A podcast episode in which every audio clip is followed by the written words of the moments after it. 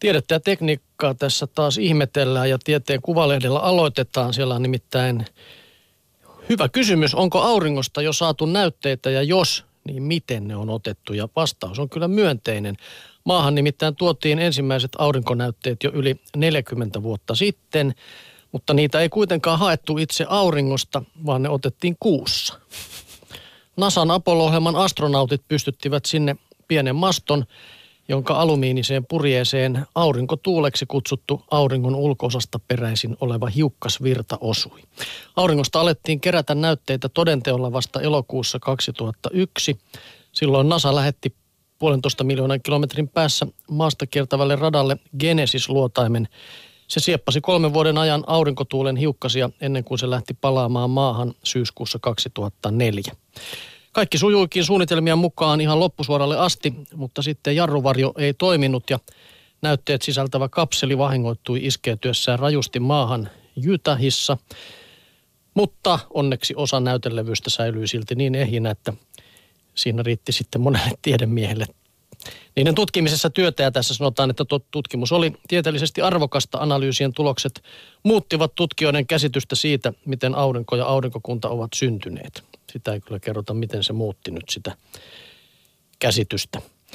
Ja tämä on mielenkiintoista tämä aurin, auringon hiekkas, hiukkas homma, että niitä kuuhun astikin sieltä tulee. Aurinko nimittäin menettää joka tunti ulkoosastaan neljästä kuuteen miljardia tonnia ainetta. Ja tätä jatkuvaa hiukkasvirtaa nimitetään aurinkotuuleksi. Koostuu etenkin vedystä ja heliumista, mutta sisältää kuitenkin myös muita alkuaineita ja ne on sitten ne, mitkä tutkijoita enemmän kiinnostaa. Niiden pohjalta on mahdollista tehdä päätelmiä auringon rakenteesta. Tuo herätti nyt enemmän kysymyksiä kuin antoi vastauksia. Näin se pitää aina olla hyvän tiedejuttu. Miltä ne hiukkaset näyttää? Mistä ne tutkijat tietää, että ne on tullut auringosta ja liuta muita? Sä olet skeptinen selvästi. En, minäkö. Pois se minusta. Mennään sitten hiukan erilaiseen aiheeseen. Puhutaan leffoista me naiset kirjoittaa, että spontaanit leffaillat ovat parasta lääkettä kaamokseen, mutta ehtiikö kukaan toteuttaa näitä aikeita oikeasti? Nettipalvelu Blinka Movie iskee suoraan ruuhkavuosilaisen sieluun tarjoamalla vaihtoehdoksi lyhäreitä eli lyhytelokuvia. Alle 20 minuuttia kestävän lyhärin ehtii nautiskella vaikka työpäätteen ääressä lounastunnilla tai kännykän ruudulta bussissa. Lyhäreillä on ihan turhaan oudon taideelokuvan maine. Joukossa on kaikkea mahdollista komediasta draamaan ja toimintaan, sanoo Blinka Movin sisältöjohtaja Juuso Räsänen. Puolentoista vuoden aikana hän on kolunut läpi yli 10 000 lyhäriä, joista 130 on päätynyt Blinkamovin valikoimiin. Uusia tarinoita ilmestyy sivustolle joka kuukausi. Tässä Blinkamovissa kuka tahansa pääsee katsomaan elokuvia ilmaiseksi, kunhan ensin rekisteröityy palvelun käyttäjäksi. Tarjolla on lisäksi virtuaalisia katseluhuoneita, jossa, joissa leffaelämyksen voi jakaa sitten kavereiden kesken. Nettiversiona nähdään tänä talvena myös Juuso Räsäsen ohjaama lyhyt elokuva Musta joulu, jota tähdittävät Petteri Summanen ja Minttu Mustakallio. Ja näiden lyhäreiden makuun pääsee osoitteessa blinkamovie.com. No sehän on ihan hyvää kulttuuripalvelua kyllä. Niin. Jos nyt tuolla sitten innostettaisiin lyhytelokuviakin ihmiset katsomaan. Kyllähän ne vähän on syrjään jääneet. Ei ole mitenkään aalloharjalla viime vuosina niin. ollut jotenkin. Festareita pidetään välillä, mutta täytyy tunnustaa, että itsekään nyt hirveästi ole tullut niitä edes TV-stä katsottua. Ei olekaan. No juu, sitten tuosta tuli se mieleen, kun seuraavassa artikkelissa puhutaan luopumisesta ja tekniikasta näin, niin kuin mistä joutuu luopumaan. Kun tulee uutta tekniikkaa, niin ajattelin, että haluaako sitten luopua siitä, että käy elokuvissa katsomassa elokuvat, mutta tuossa nyt oli näistä lyhytelokuvista enemmän kysymys. Mm. Että. Mutta Maria Puustinen kirjoittaa kodin kuvalehdessä näin. Kun arjen muutos kiihtyy, luopumisen taidosta tulee yhä tärkeämpi kansalaistaito.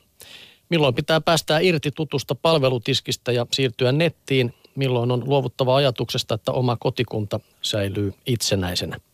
Jos et ymmärrä luopumisen merkitystä, joudut herkästi silmätikuksi ja voit vaikka saada luovuttajan leiman. Siltä ainakin tuntuu, kun vannoin vielä vähän aikaa sitten, että en koskaan luovu siruttomasta pankkikortistani. Kauppajonoissa korttini nousi nähtävyydeksi, kun kassa toisensa jälkeen päivitteli, että voiko tällaisia olla enää olemassa. Sain osakseni pitkiä katseita. Annatko ajan ajaa, ajan ajaa ohitsesi? Ne tuntuivat sanovan. Sitä ennen olin vakuuttunut aikani, että tarvitsen kännykkää vain soittamiseen ja tietokonetta vain kirjoittamiseen. Ja vasta ihan äskenhän todistelin, miten älytöntä on luopua lankapuhelimesta.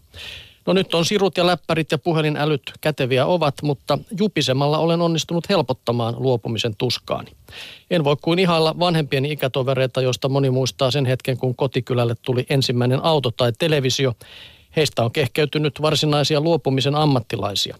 Onkohan osansa sillä, että he pitävät pakkoluopumisen vastapainoksi kiinni asioista, joiden säilymiseen voi vielä itse vaikuttaa työntävät kätensä taikinaan tai kukkapenkkiin, vaalivat ihmissuhteita ja liikkuvat luonnossa.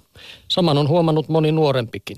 Omia jupinoitani tasoittavat kummasti sukkien neulominen ja ystävien tapaaminen. Tapaamisten sopimisessa tarvitaan tosin kalenteria ja siitä puheen ollen, vaikka sähköinen kalenteri on töissä korvaamaton pienestä nahkakantisesta kotikalenteristani en kyllä luovu, vannoo Maria Puustinen kodin kuvalehdessä. Minä en luovu yhdestä puhelimesta, jonka se on hankittu todennäköisesti joskus 90-luvun puolivälissä. Se on joku vanha Nokia, sillä voi pelata just sitä yksinkertaista matopeliä. Mä tiedän, että jos kaikki äly ja muut vehkeet, mitä perheestä löytyy, niin la- laukeaa, niin se toimii. Se toimii kuin tauti eikä hajoa ikinä. Ja saa akun ladattua vielä Akun siinä. saa ladattua, siihen vaatii Niin. tosin semmoisen hiukan paksupäisemmän Niin. laturin, mutta se on siellä niin kuin kaappien kätköissä ja toistaiseksi siihen käy vielä nykyiset SIM-kortitkin, niin tuota, siinä sellainen esine, mistä en luovu. No mä sanon sitten, että minä en luovu just näistä lehdistä, mitä näin pidetään käsissä ja selaillaan. No vähän sama mulla ton paperisen sanomalehden kanssa.